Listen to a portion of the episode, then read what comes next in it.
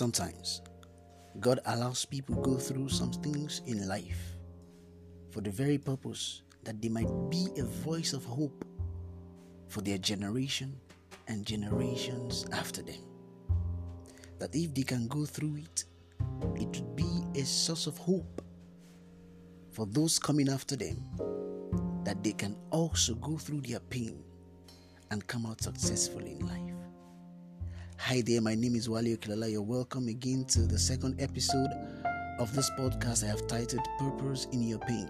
And today, I'm going to be focusing on turning your mess into a message. I tell you a short story. Titi was only 15 years old when she was raped by her high school teacher, who afterwards threatened her with death if she reported to anyone. This molestation went on for another two years before she was able to finally break free from him. Even though the molestation ended, Titi, who at the time was now 21, could not save herself from the emotional pain, low self esteem, and fear she has experienced.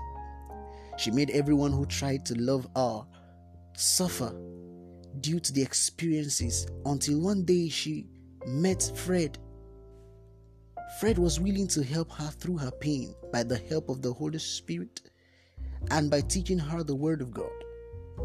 Fred introduced her to Jesus because Fred saw beyond her mess and encouraged her, helped her to heal until she was alive again.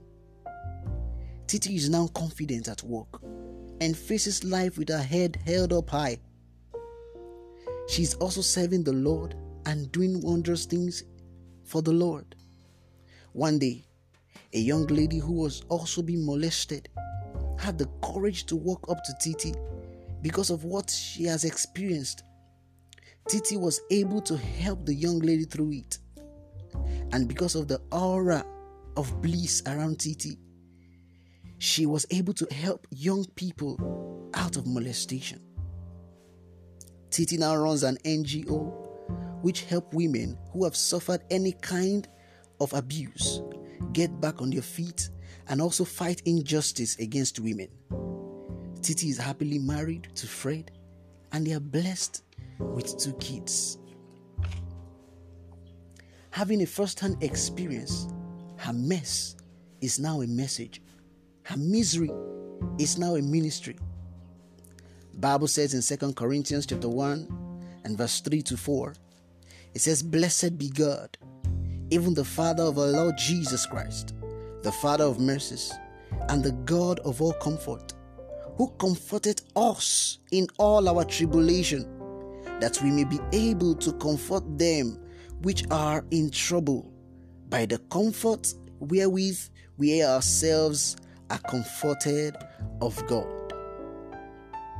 The reason why God allows us to go through some things in life and delivers us from it is so that we would be a voice of hope to our generation and the ones after us, encouraging them that if we can go through them and come out, they can also go through it. Are you like Titi?